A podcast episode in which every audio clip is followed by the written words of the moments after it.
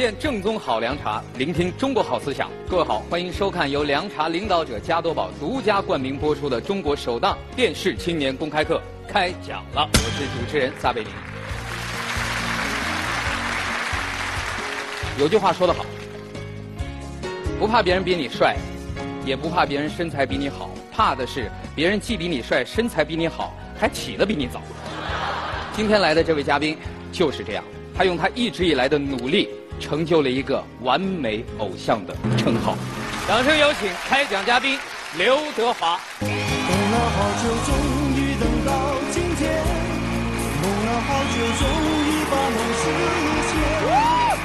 前途茫茫任我闯，还有你在身了好久，终于看到今天。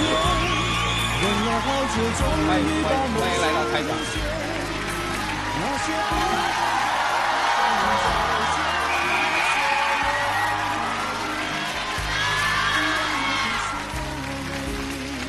好了好了，谢谢谢谢，身材太好了。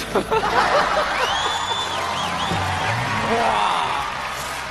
我也觉得你不错。再次掌声欢迎刘德华。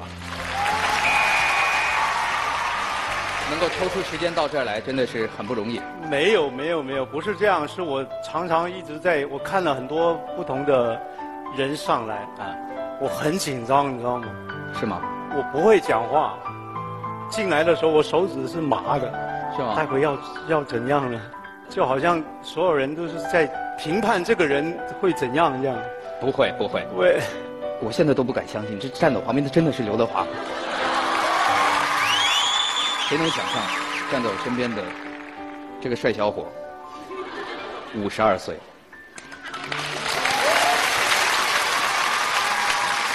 五十二岁还能有如此的经历，还能有如此的心境，还能有如此的身材。所以，有请二十五岁的刘德华先生开讲。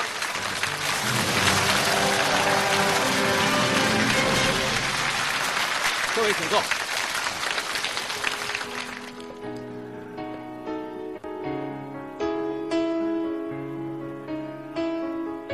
首先，我希望今天的整个气氛不要太严肃，因为我看了很多这个节目，然后讲到都会都会是一些比较比较沉重的，好像这样，然后问的问题好像是你一辈子的命题的这样。但是我先跟大家说，希望大家给我掌声。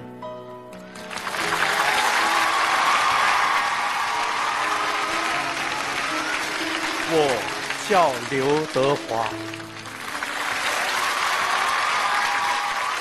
我不知道你们是从哪里开始认识刘德华，从九零年代开始认识刘德华的有谁？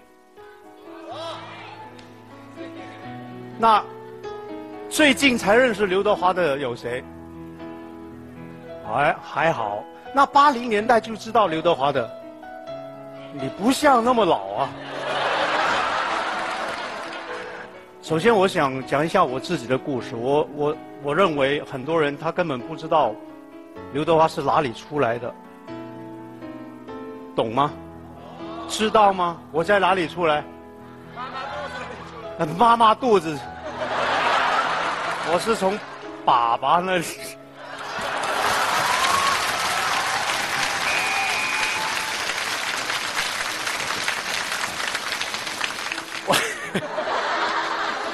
一九六一年，我在一个农村的地方出生，那个是叫大埔，香港一个非常非常非常非常久的一个地方。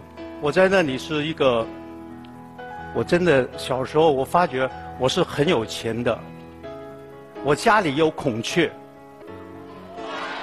我家里有超过二百只的猪，有我数不尽的鸽子。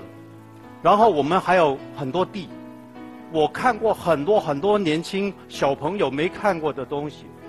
我从小就知道有电视，我从小就知道有 Open View 的那种磁带，我都尝受过很多很多好的东西。结果有一天，我爸爸，我六岁的那一年，他带我从农村农村到了城市，他希望我们可以接触一下外面的世界。结果爷爷他不开心，他就觉得我妈我爸爸不是一个很乖的小孩。结果家里分家产的时候，我爸爸没有。从那个时候开始，我就住在一个地方，在城市里面有一个叫钻石山的地方。钻石山那个地方是有很多很多很贫穷的人住在那里，那个地方都是木房子。为什么它叫钻石山？是因为所有人住在那里都希望自己住的地方比较比较高档一点，所以就改了钻石山这个名字。我爸爸是消防员，知道。但是你知道吗？因为木房子，我们每一天都面临火灾的机会。我们每一天都要记得我们的那个身份证放哪里。如果有火灾的时候，我们要尽快进去拿了那个身份证就逃。结果真的有一天，我那年大概十一岁，我家里真的因因为火灾，我们要离开了。我们离开了我们住的地方，然后等了很久，等了大概有一年，一年的时间，爸爸就跟我们住在一个临时搭的房子，是政府给我们的。然后等了大概一年，我们可以换来有一个石头的房子，我们住在那里，我们每一天每一天为自己的生活。做了很多很多不一样的事情，一直到我八零年，我参加了训练班，结果一年之后，我很表现的非常好，结果我签了无线电视台。那这一段简简单单的，希望大家可以了解一下，感觉一下我的过去。现在我。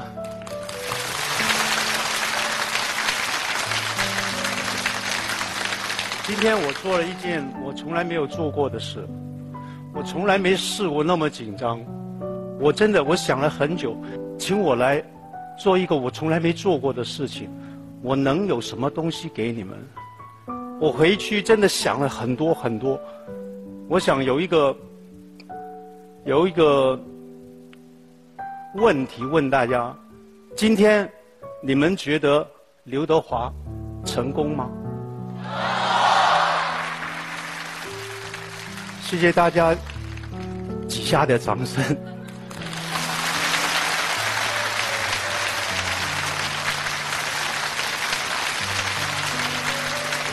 刘德华是被一个所有的媒体神话的一个艺人，他勤奋，他努力，他不会干坏事，他可以不吃、不眠、不喝。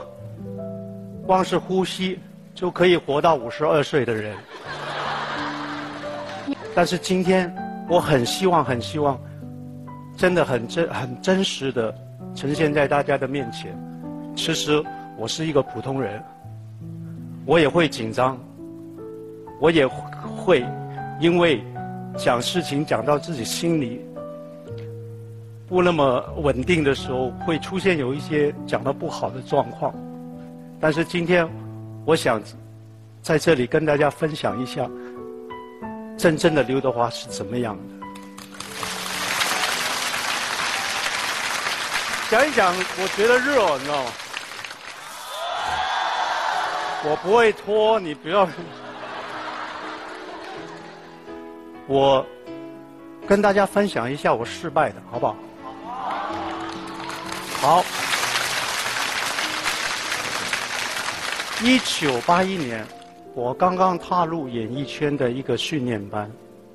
我那个时候已经有一个在一起的女朋友三年多了。我认为我要为男人负责任，所以我很拼命的在我的训练班，我做了很多事情。不管早上九点钟开始，我晚上还要练跳舞啊、翻跟斗啊，很多很多这些事情。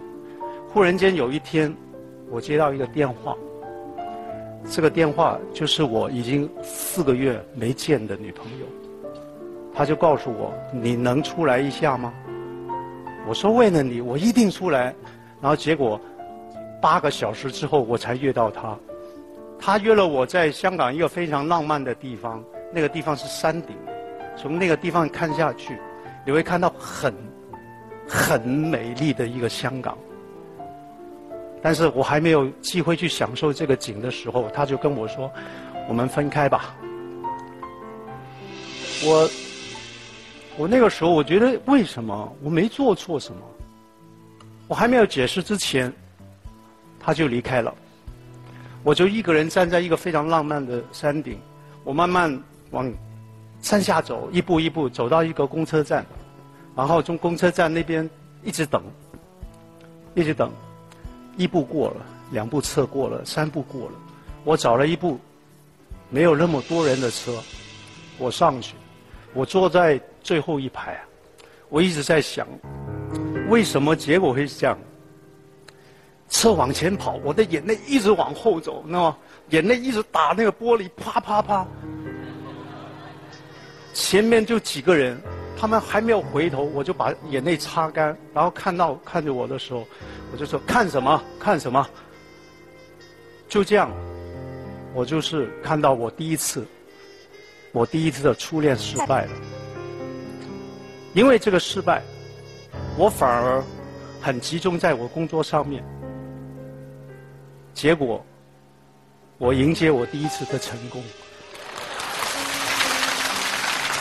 我拿到了我第一次当男主角的机会，我成功了。但是成功真的有很多种。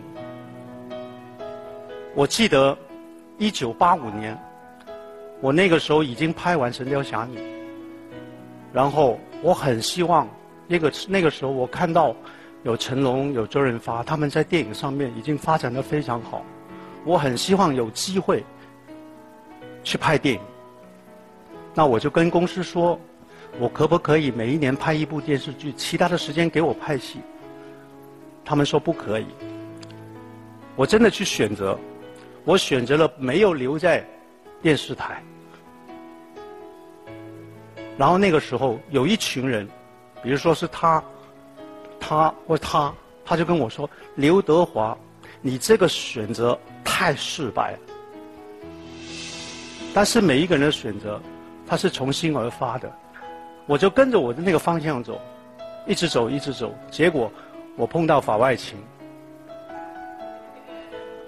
我碰到《旺角卡门》。哇，你挖的那么假的！我碰到《天若有情》。那结果同一群人，就是你啊，你啊，跟他还有他。就说：“哎呀，刘德华，你当年的选择太成功了。其实成功真的谁说了算？没有人知道。但是你要记得，成功不是只有一种方法。我离开了电视台，我在外面不停的拼搏的时候，有一个人留在电视台，而那个人就是梁朝伟。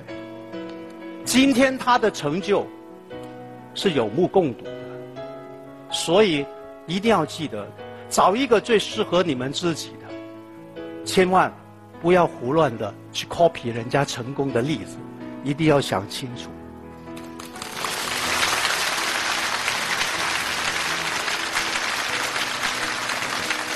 荆轲，你知道吗？他刺秦，成功还是失败？秦王他统一，成功还是失败？对，你要做谁？你要做谁？做秦王的举手，做荆轲的举手。真的成功不是自己说的，是历史说了算。也同样，喜欢我的人他会觉得我非常成功。为什么？因为我事业做得非常好我家庭非常幸福。他说我是成功中的成功对不对？请鼓掌。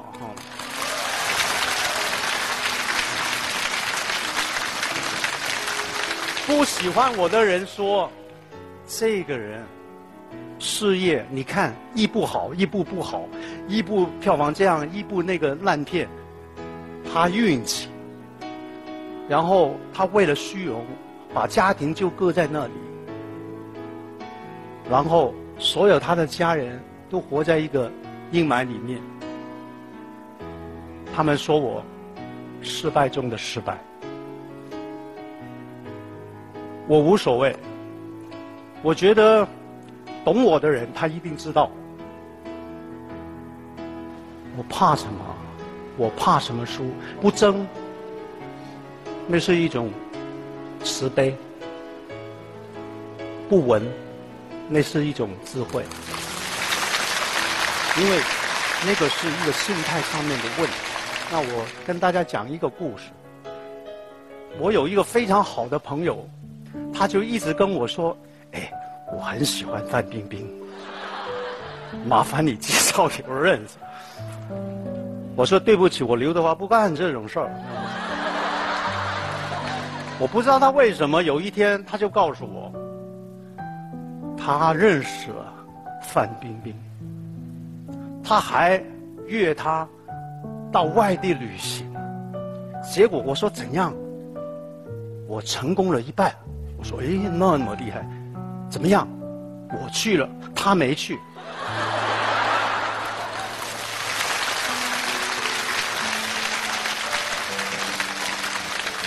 我就觉得这种心态太好了。我们应该用一种非常快乐、非常正的能量去面对所有所有的事情。但是成功的人通常非常讨厌。特别讨厌，我见太多了，他们自以为是，他们就会告诉你，我要做最真实的自己，就以为自己的缺点也是真实的一部分。但是我告诉你，如果你有灵性的话，我们是可以透过后天的努力，把缺点改掉，到那个时候。你就会是一个既成功又可爱的成功人士。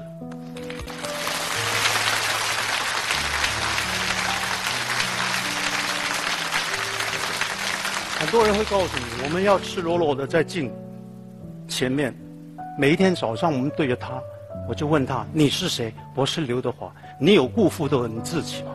你有违背过你自己吗？你有欺骗过你自己吗？每一天都问一次，然后清醒了，清楚了，洗一把脸，干干净净的脸，然后走出去，跟你家人，然后给他一个微笑，给你邻居一个微笑，给在街上的陌生人给他们一个微笑，给那些失败的人一个微笑。到那个时候，你就会发现，这个世界是充满爱。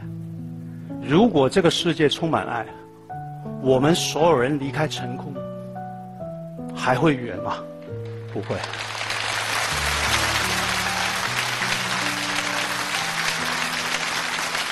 有了爱，就算你失败了，你跑到街上，也会有人给你一个微笑。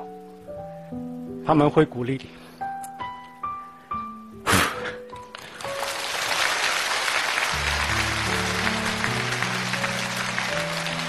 这个世界，成功的人一定比失败的人少。你要记得，只要我们这一群失败的人能够团结，我们一定可以跟那些成功的人比一下。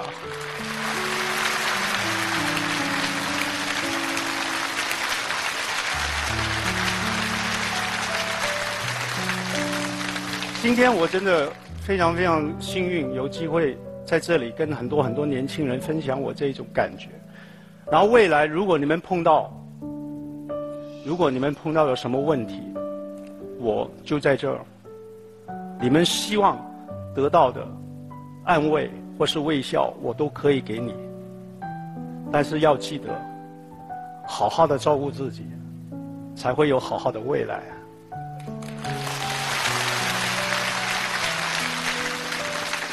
麻烦你们给我一个微笑，麻烦你们给我爱。今天我可以很大胆的告诉你们，你们看到的就是真实的刘德华。谢谢。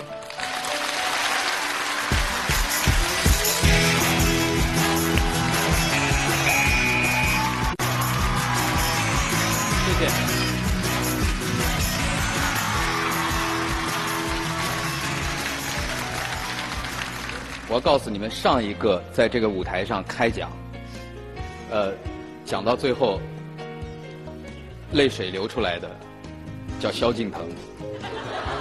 但是萧敬腾是真的哭的不能自我。是很佩服他，他有一样事情，你们记得他上春晚，他唱歌的那一次，对，他唱不出来，我真的，我真的那天我在，我在电视前面也哭了，真的为了自己，因为他没有，他没有没有介意人家怎么样看他，他这个用用心心的去做一样事情，他的成功是必须的。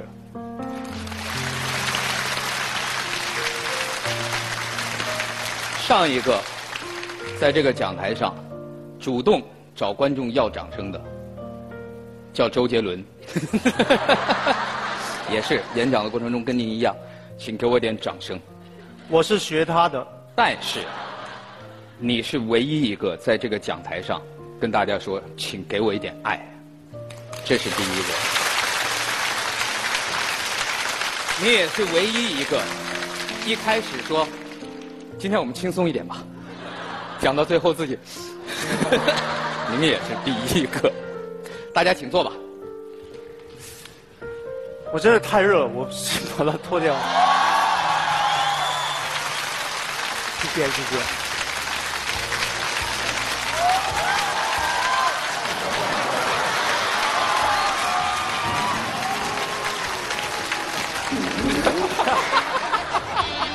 旁边的观众太可爱了，说笑炸冰了。我觉得其实有很多次的掌声，是大家发自内心的，尤其是当你在说到你对成功的理解的时候，一个人做到什么样了，才算成功？大部分的人需要你的时候，你就成功。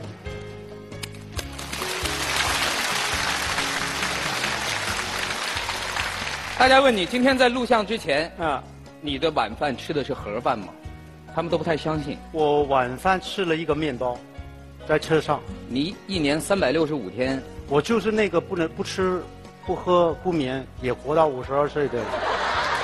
我觉得这才是人生真正的成功。我可以透过呼吸，然后达到一。我的感觉是，就是在香港的演艺界的朋友当中，刘德华的国语算是相当棒。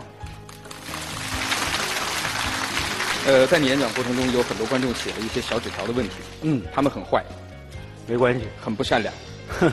其中有一个问题，我也很坏。第一个问题就是考国语的。哎，张曼玉去关之琳家找刘嘉玲说，梁朝伟被黎明骗去张学友家偷郭富城放在周润发柜子里，刘德华借给周星驰给成龙的工资一千元。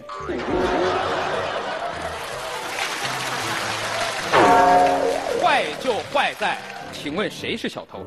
我要再说一遍吗？好好好，这是考警察的问题。张曼玉去关之琳家找刘嘉玲说，梁朝伟被黎明骗去张学友家偷郭富城放在周润发柜子里，刘德华借给周星驰给成龙的一千元工资。应该是黎明。啊？这黎明被张学友骗了，那就随便了。同学们，一个香港警察，高级警察，在听完一个题目以后，当事人向他讲述了案情以后，他说：“那随便吧，你愿意抓谁抓谁，无所谓了。”但是我觉得答案是，那个人其实跟你还有很多故事。据说有一次你去金马奖，人家问你这一次有没有信心拿影帝，你说不太有信心。人家问你为什么，你说因为他来了。梁朝伟。梁朝伟。哦。你看啊，啊，梁朝伟被黎明骗去张哎，学友对对对家，那我黎明是骗梁朝伟，但是从法律上来讲，黎明有可能成为梁朝伟的共案犯。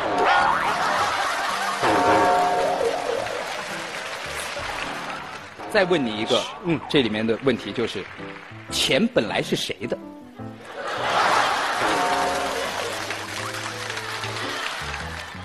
我有很多，我有很多线人。一个一个电影里的香港高级警察告诉我们，我断案子靠线人。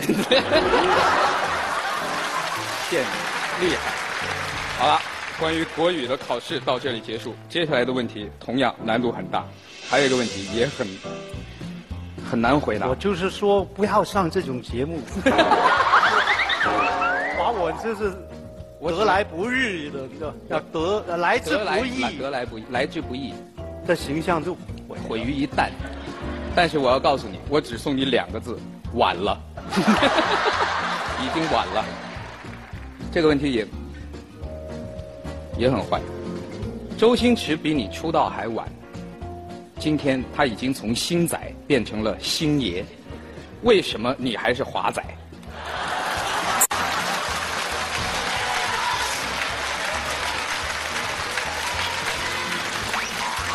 我告诉你，我没染过。我也要告诉你们，如果哪一天周星驰来了，周星驰会说：“你以为我是真的白头发吗？我是染的。”接下来这个问题，哎呀，这是开讲了的经典问题又来了，啊关于落水的问题。周润发、梁朝伟同时掉到水里，你救谁？我赶快找石头把他砸死，不要让他上来。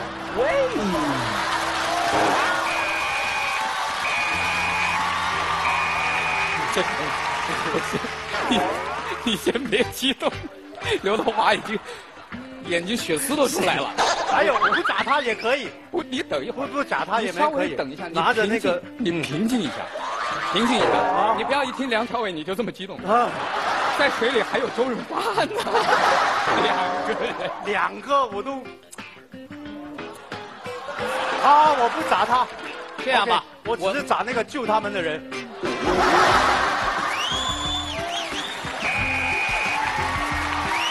好，我我决定把这个问题改着问，你还希望谁掉到水里？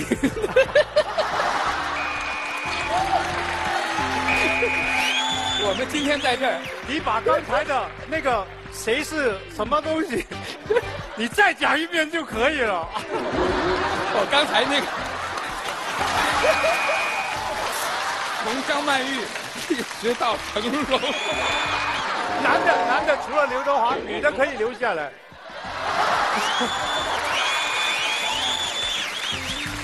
我仔细看了一眼这个名单，如果真的都像，都如刘德华所愿的话，香港电影倒退二十年呢。不会不会不会，只是会未来的二十年影帝都是我。哎，他们他们离开的时候，我还给他一个微笑哦。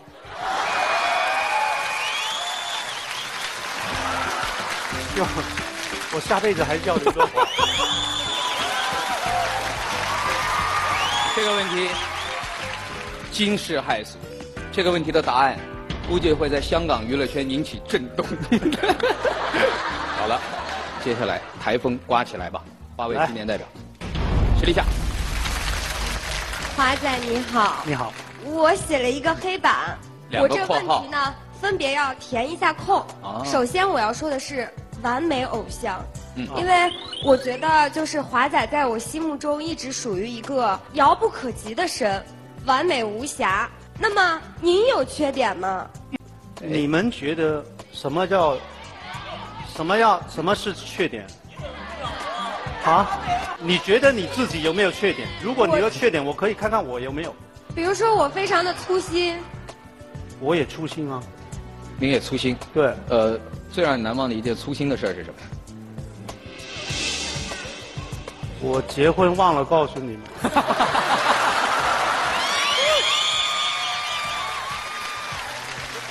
好回答。来举黑板的，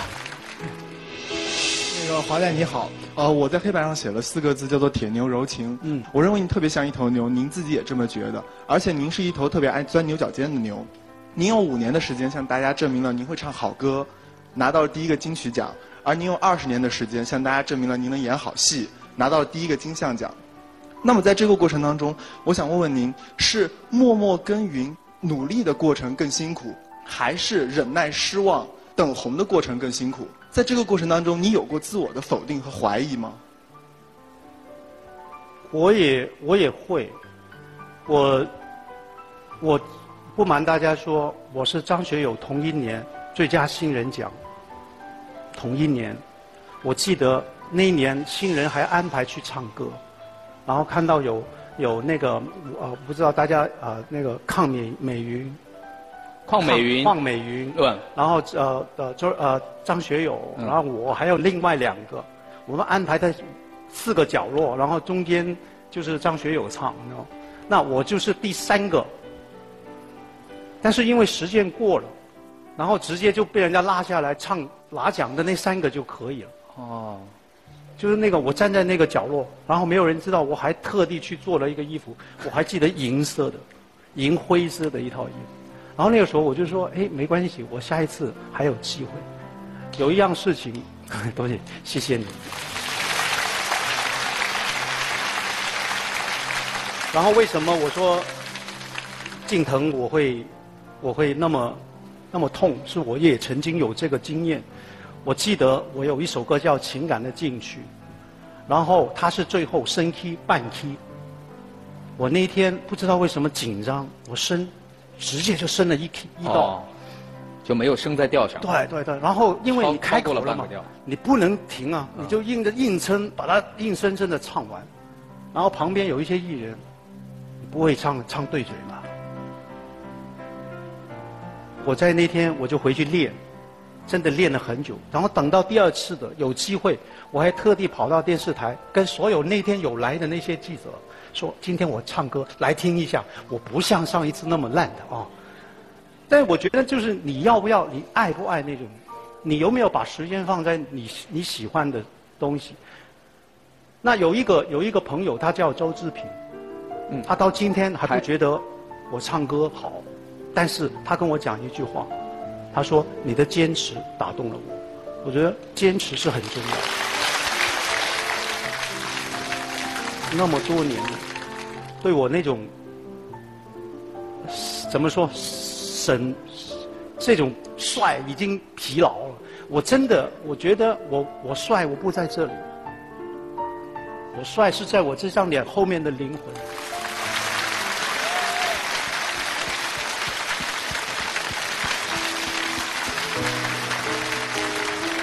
所以，其实我觉得您的。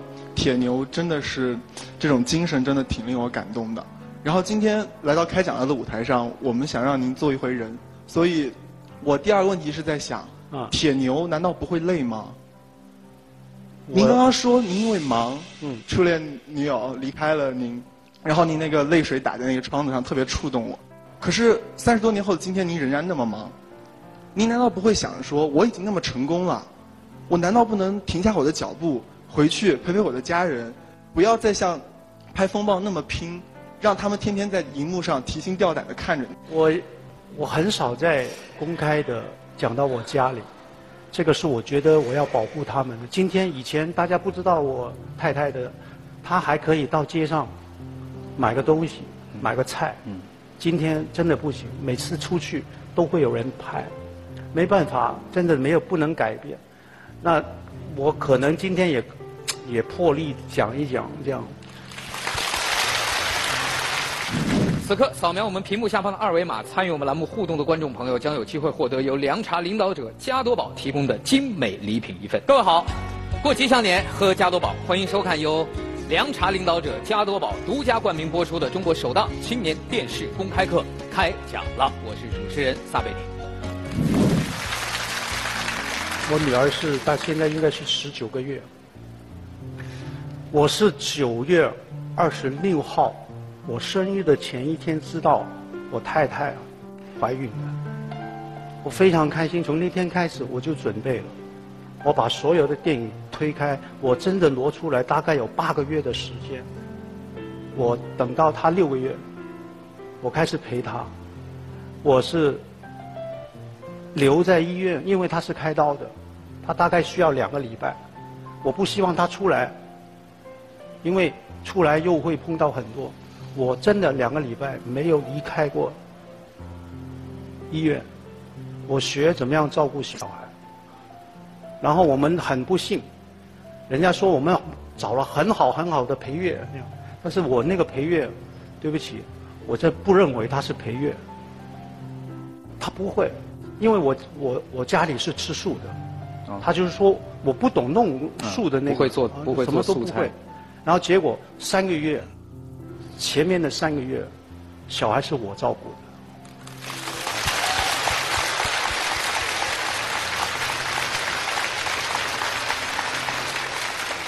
然后上个月之后，我爸爸就跟我说：“你真的要放手了，因为你真的要工作。如果到你工作你还不放手的话，小孩一辈子就会黏着你。你需要放手，给他们其他人照顾。”那我才开始。现在基本上我真的每除了不在香港，基本上我每天都有时间跟他们一起，所以，所以我还是告诉大家我是幸福。但是你要记得，真的我做了这个演艺圈那么多年，有一样事情，只要你不介意，媒体他们就会越来越靠近。嗯哼。今天我说我停在那里。他还会帮我守着。今天如果我随便哦，每天都讲，他就有一天他们觉得你不讲就是你的错。对，这样我的生活就会打乱。我希望大家真的，你让我做人的话，你让我回家做人。笨小孩，为什么写这个表？阿仔你好，你好。呃，我曾经非常喜欢你《笨小孩》这首歌，我也觉得我自己就是那个笨小孩。但是听到现在，我发现我好像是被你骗了。歌词里面曾经说“老天爱笨小孩”，但是事情并不是这样。因为我是我们公司里面学历最低的一个员工，嗯，所以我就在公司里面每天面对着那个电脑，从这个天亮待到下一个天亮，默默的关掉公司里最后一盏灯，然后独自的离开整个漆黑的大楼。事情一多的时候，我会既不吃也不睡。因为我害怕，我害怕我一醒来的时候，我的同事就把我甩在后面了。就像你歌里面说的，老天自有安排，可是老天到底什么时候才来安排我呢？像我们这样的笨小孩，到底要做到什么程度，才能够赶得上别人呢？梦想，梦想，我觉得每个人都有。我告诉你，他是世界上。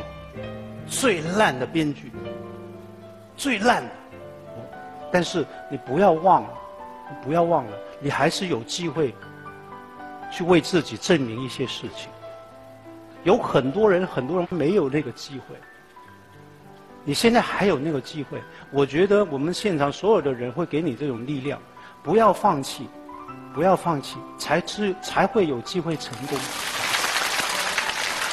尽管这样，我我已经非常努力的去平衡自己心里面的得失，但是我觉得每当晚上我想到这种片刻的时候，我都会觉得非常的心酸。我跟你讲，我听到一句话很有道理，叫“上帝为每一只笨鸟都留了一根比较低的树枝”。其实就在你每天晚上最后一个离开办公室，对着电脑做你所有的功课。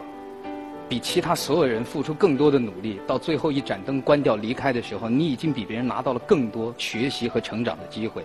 那个时候，可能别人在外面吃着喝着，跟朋友聚着会，高高兴兴的跳着，但是你在完善自己，你在建设自己。今天你是不是你们公司唯一一个坐在这里当青年代表的？是吗？告诉我，其他人都在哪？在上班。这就对了。我有一个阿 Q 的那个精神，嗯，不管多烂的剧本来到我手上，我都会能够发光发热。所以我想告诉你，潘巧，如果命运是世界上最烂的编剧，你就要争取做你自己人生最好的演员。谢谢。就像你刚才演讲里面说的，后天的努力可以改变掉你以前的缺点。我选择再相信你一次。哎呀，朝着天空拜一拜呀，别想不开，老天自有安排。马浩，那老师好，华仔您好。你好首先，我觉得从您演讲中，我看到您有特别童真的一面，包括提到自己殷实家产时候特别自豪的表情，然后提到自己的房子换成石头房子时候特别骄傲的神情，然后以及提到呃就是一些委屈事情时候哽咽的表情，提到让大家支持你的风暴的时候特别害羞的表情，我都觉得你是一个非常童真的人，真的很喜欢你。有一个问题我知道华仔您已经被问了三十多年，但是今天我还是要问您这个问题，因为我实在是太好奇了。就是说，这就不得不提到您的一生当中的一个克星了，也就是您刚才演讲中也提到的梁朝伟先生。从第二十届金像奖开始，您和梁朝伟分别凭借《阿虎》和《花样年华》同台 PK 影帝，结果您输给了他。第二十二届金像奖、第四十届金马奖，您和他同凭借同一部片子《无间道》同台 PK 影帝，结果您都输给了他。嗯，有的时候我觉得老天真的是太不公平了，你那么努力，那么拼命，为什么赢的总是梁朝伟？难道就凭他那一双天生忧郁的小眼神吗？所以。此刻扫描我们屏幕下方的二维码，参与我们栏目互动的观众朋友将有机会获得由凉茶领导者加多宝提供的精美礼品一份。您您这一生一直在被拿来跟同一个人进行比较，你有没有内心特别不甘、特别受挫折、特别无奈的时候呢？当他掉到水里以后，这件事就结束了，就彻底结束了。我已经习惯了。今天我还是刘德华，还站在这里。如果我是真的连钱、连饭开饭的钱都没有的话，我可能会恨他。但是我现在好好的，为什么要恨他？我不同意你这个说法。要为了一顿晚饭要去拼命努力，你根本不会想到一个叫梁朝伟的人会跟你有什么关系。但恰恰因为你们距离的太近，嗯，而且是在如此激烈的竞争中你死我活，不是你影帝就是我影帝。在这种情况下，他一下子拿到了，把你的机会拿走了，所以你才有可能恨他呀。我告诉你，因为我我基本上跟他的那个关系不错的。我有一年，我真的很真正正，就是很实在的见过他，然后看到他在两个月陪着刘嘉玲跟我一起拍戏，每天收工我跟他打球。他是一个真的非常非常能打动人的一个人。他每一天他没有那种我一定要赢谁，他就是保持自己那种心态。我希望真的有机会，他能再来到这边，不要对他有什么意见，真的不要对他什么意见。有意见的是你。我刚才看到他一讲，要讲到这这样，我觉得我我是一个，我不知道为什么现在我跟他拍戏，我还会紧张，我会觉得光荣，我不知道为什么。哇！关于落水那个问题的答案不变吗？我石我石头不砸他就是。你你为什么要要再度挑起这个事情？就我真的不是一个挑事儿的人。其实不光 华仔您，我们每个人生命中都有很多这样的人，就是别人家的孩子。不管我们怎么努力，总会有一些人轻而易举的、不费吹灰之力的，就比我们成功一万倍、一千倍、一亿倍。我觉得真的应了那句话：每个人都想出类拔萃，但是努力只能让你出类，想要拔萃必须有一定的天分。所以我觉得当。当您终于赢了他，夺得了影帝的时候，你内心会不会觉得特别的爽？哦耶，终于是我了，他终于下去了。我第一次赢他，一点一点兴奋都没有。哇，这是当时的当时的现场。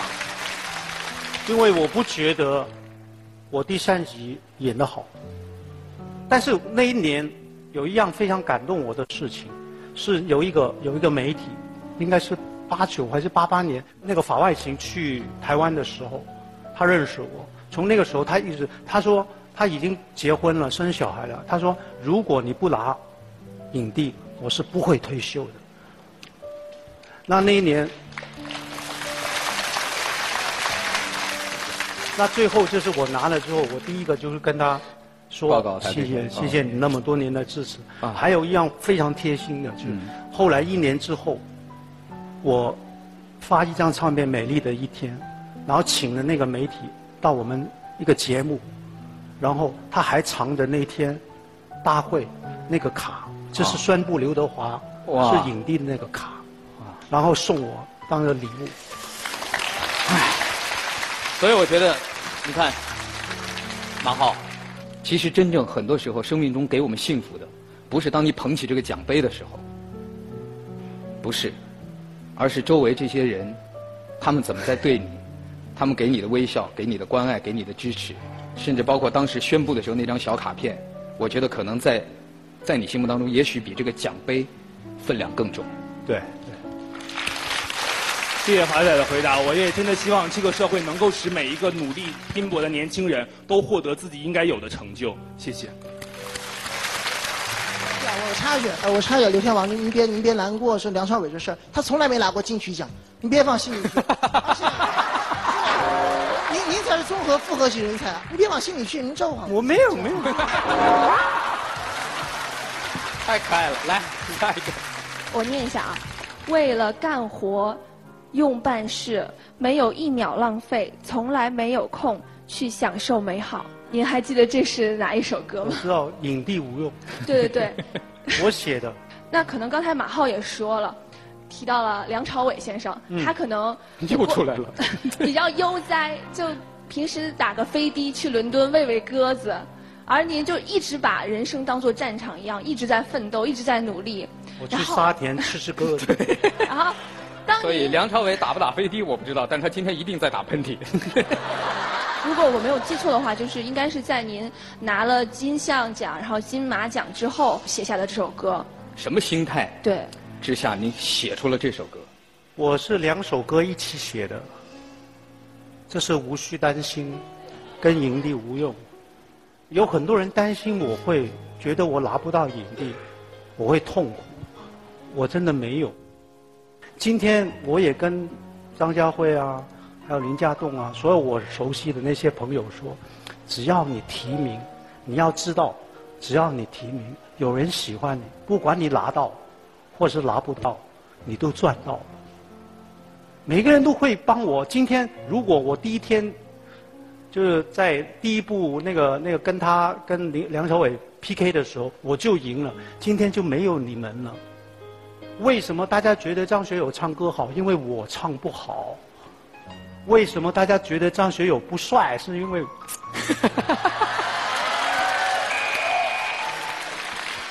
现在换张学友打喷嚏了，对。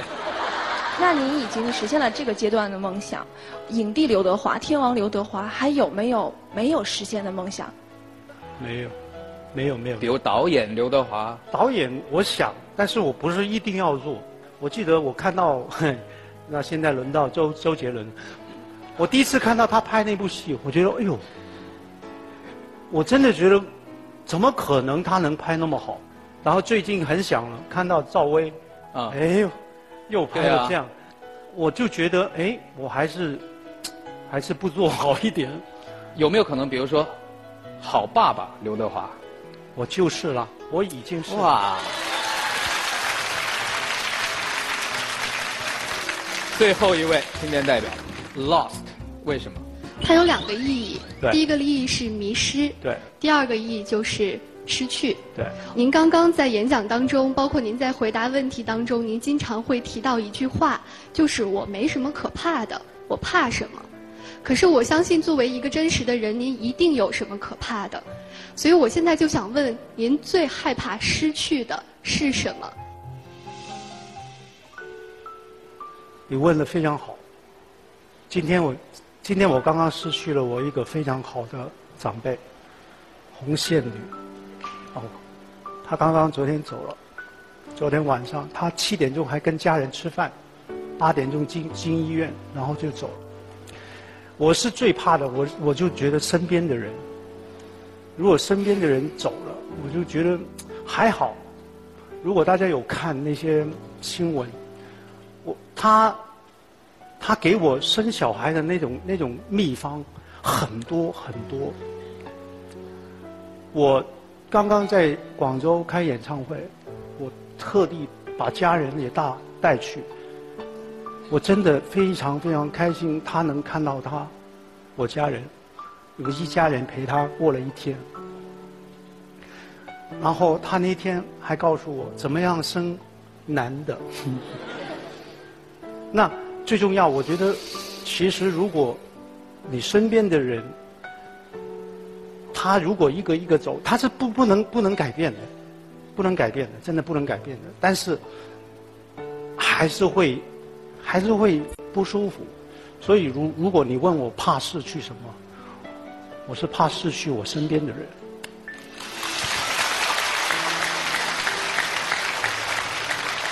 谢谢华仔，因为嗯，你我觉得您的这个问题真的是还原了一个真真实实的刘德华，一个也会害怕、也会害怕失去的一个刘德华。嗯，但是我还有一个问题想要问您：您会害怕有一天您不再红了吗？您曾经说过这么一句话，说艺人总有一天不会红，但是除我之外，我特别想知道您这句话是发自内心的吗？红，我觉得红跟不红，不是你说的，我认为大家不会忘了我。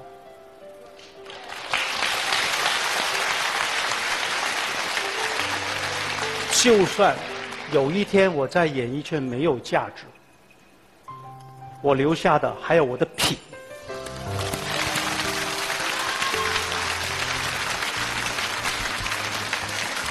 我不知道在节目当中没有任何的安排，因为可能华仔的时间很紧，最后结束。